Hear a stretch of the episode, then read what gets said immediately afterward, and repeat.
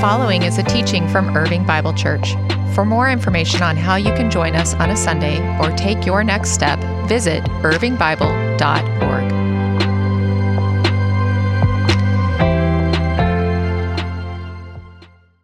You can have a seat.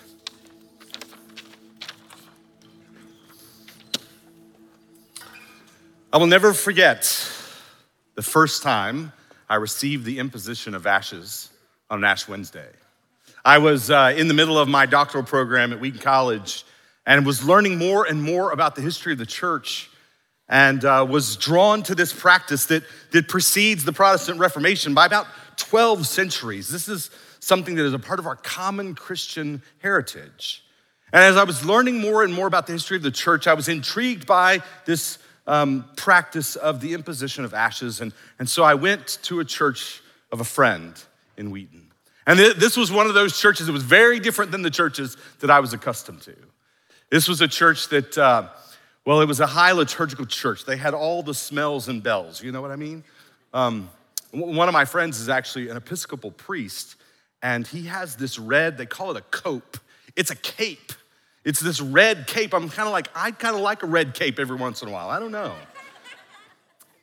Anyway, I was there that first night and I walked in, and, and, and the whole room was just a little different. There was a, a gravity to the whole service.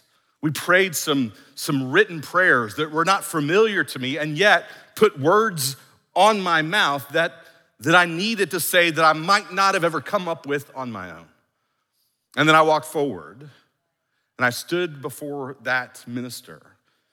I watched as his thumb went into the ashes, and then he raised it to my forehead.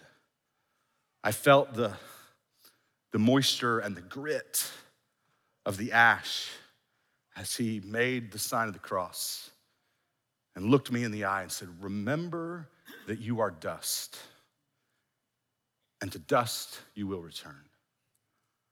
Now, at IBC, our practice since we started Ash Wednesday about 15 years ago is actually to use the words of the Apostle Paul in the imposition of ashes from Romans 6:23. That, that we talk about the wages of sin is death, but the gift of God is eternal life through Jesus Christ our Lord. That's, that's our practice here at IBC. But the, the traditional verbiage that the church uses is remember that you are dust and to dust you will return. There was a time when I was first here at IBC, we began to practice this together as a church, and I had the incredible opportunity to be a part of the team that was doing the imposition of the ashes. And so I was going through our way of doing it, Romans 6:23, the wages of sin is death, but the gift of God is eternal life through Jesus Christ our Lord. And then uh, as one person left and another person came forward, a, a woman, I don't know what happened, but in my mind, I reverted back to the language of the tradition. So I looked her in the eye and said, Remember that you are dust, and to dust you will return. And her eyes got really big because she heard what I said to the person in front of her. and she actually came back to me after the service and was like, Hey, what, what, what happened there? If, if you're here tonight, by the way, if that story is about you, once again, please forgive me. Um, there's very something very poignant about those words of the tradition. Remember that you are dust. The poignant, provocative imagery of dust. I think dust as an image signifies a few things for us. Remember that you are dust. Dust signifies mortality. In fact, there is a tradition in the church, a practice in the church that is called in Latin memento mori. You'll sometimes see this depicted in medieval artwork. If you see a, painting of a, of a theologian or a saint, and oftentimes somewhere in the painting, you'll see a skull.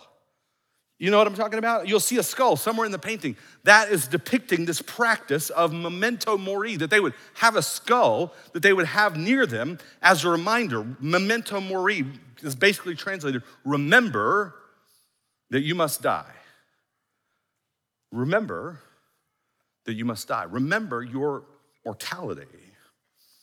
And it's really interesting, this practice of memento mori, it, it's this counterintuitive logic that says the best lives are lived by those who remember they're going to die.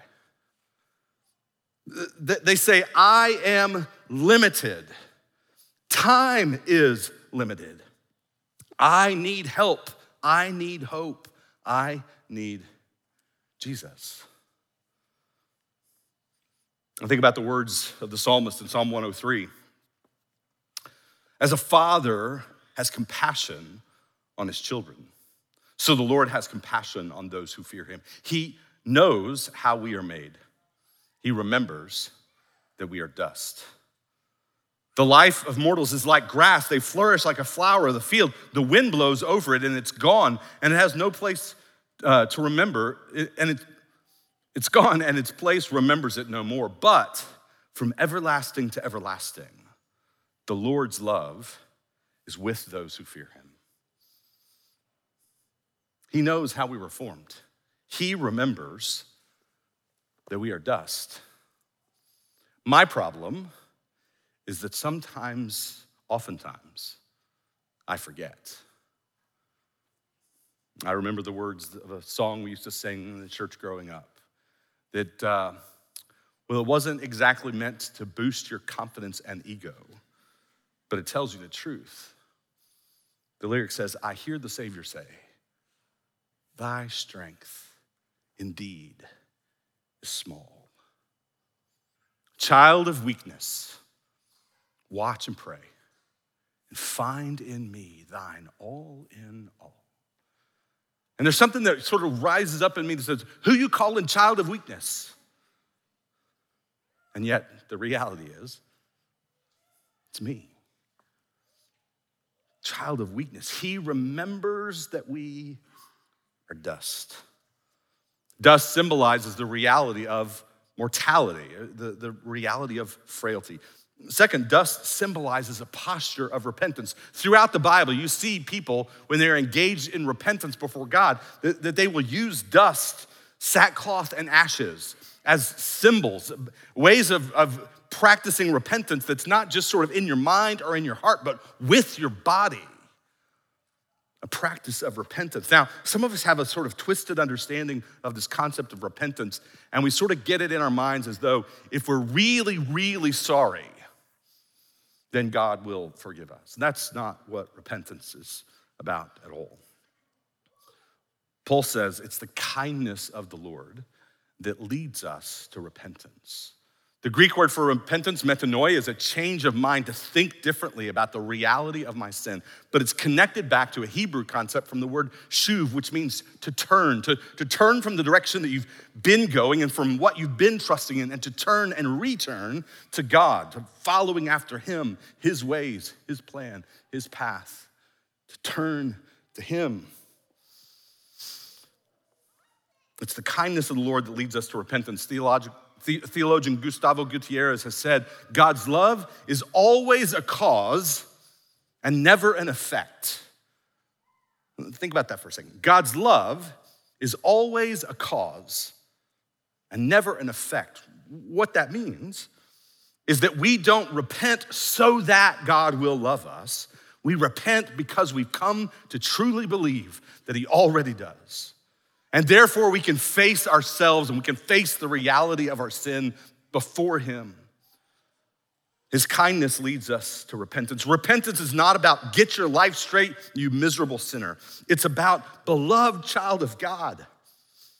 Bring your heart and your life into alignment with the reality of who you are. I often think that as a loving father, God looks at our lives and says, I want so much more for you. Lent isn't about feeling shame. Lent is about entering into this so much more. Tonight is not about feeling shame, it's about being set free from it. And we are set, set free through the gracious invitation to repentance. Dust symbolizes the reality of mortality. Uh, dust symbolizes a posture of repentance. And finally, and somewhat counterintuitively, dust symbolizes the gift of life. Now, that, that may seem strange on the surface. How is it that dust symbolizes life? But you think about our, our origin story in the Bible told by the Genesis storyteller. The way that the human origin story is told there in Genesis chapter 2 is that God reaches down into the dust of the earth. It's this beautiful image of, of God getting dirt under his fingernails as he digs down into the dirt and he forms and he fashions the first human. And he takes that lump of dirt and in an intimate act of animation, breathes into his nostrils the breath of life, and dust comes alive. The dust of the earth and the breath of God. Remember that you are dust, and oh, what God can do with dust. I'm reading through this Lenten season a, uh, a book called The Word in the Wilderness. It's a, a prayer, I'm sorry, a poem a day from the poet um, Malcolm Guite. And uh, he has reflections then on each of his poems. And, and this is what he says in the poem for today on Ash Wednesday. He says, The ash that is left after purging fires is itself a fertilizer, a life enabler, a source of new growth. We place these unpromising leavings on the garden, and new things bloom. The cross of ash becomes a deeper symbol still. For what is destroyed in that emblem of all our destructiveness is sin itself. In a daring and beautiful creative reversal, God takes the worst that we can do to Him and turns it into the best that He can do for us. Remember that you are dust, but oh, look at what God can do with dust. For the wages of sin is death, but the gift of God is eternal life. Dust symbolizes the reality of our mortality, it symbolizes the posture of repentance, and it symbolizes the gift of life. And so we have the opportunity to come forward in a moment for the imposition of ashes. But before we do, I want to just lead us through a moment of reflection and prayer.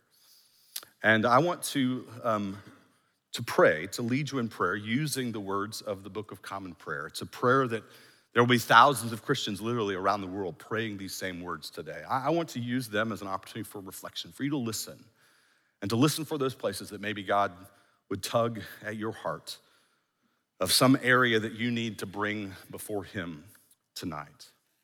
And so I'll read it slowly. You can close your eyes and bow your heads if you would do that now. Sometimes written prayers give us words that our hearts need to say that we'd never come up with on our own. And then after I finish this prayer, I'll give you a moment of silent reflection, an opportunity to confess before the Lord, and then I'll lead us through response. Most holy and merciful Father, we confess to you and to one another and to the whole communion of saints in heaven and on earth that we've sinned by our own fault and thought and word and deed. By what we have done, by what we have left undone. We have not loved with our whole heart and mind and strength and we have not loved our neighbors as ourselves. We have not forgiven others as we have been forgiven. We have been deaf to your call to serve as Christ served. We have not been true to the mind of Christ.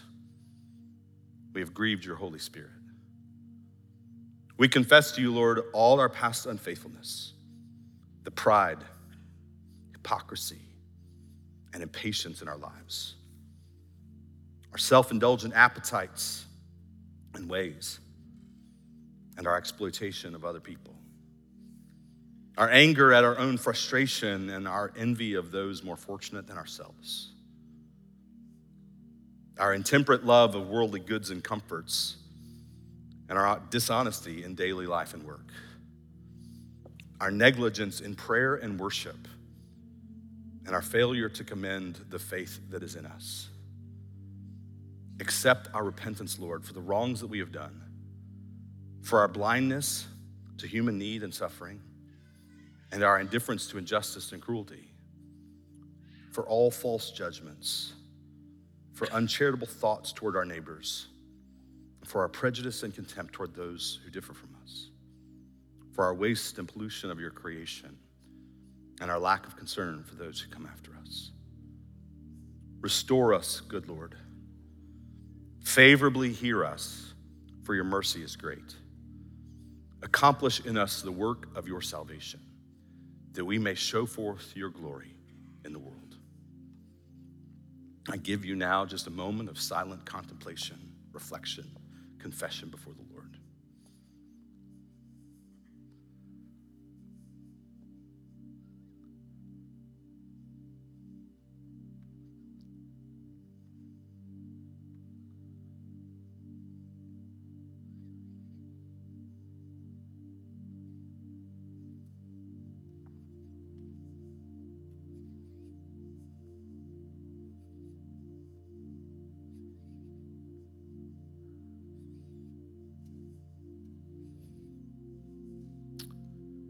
And Father, on this evening, we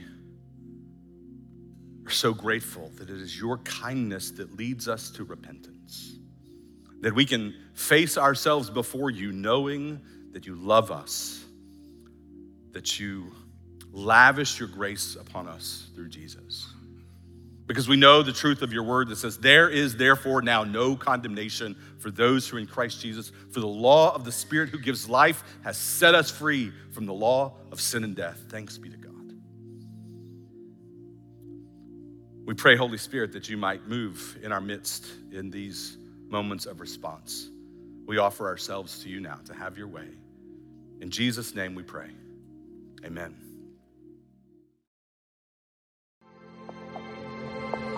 Thank you for listening to this teaching from Irving Bible Church. For more information on how to join us on a Sunday or take your next step, visit irvingbible.org.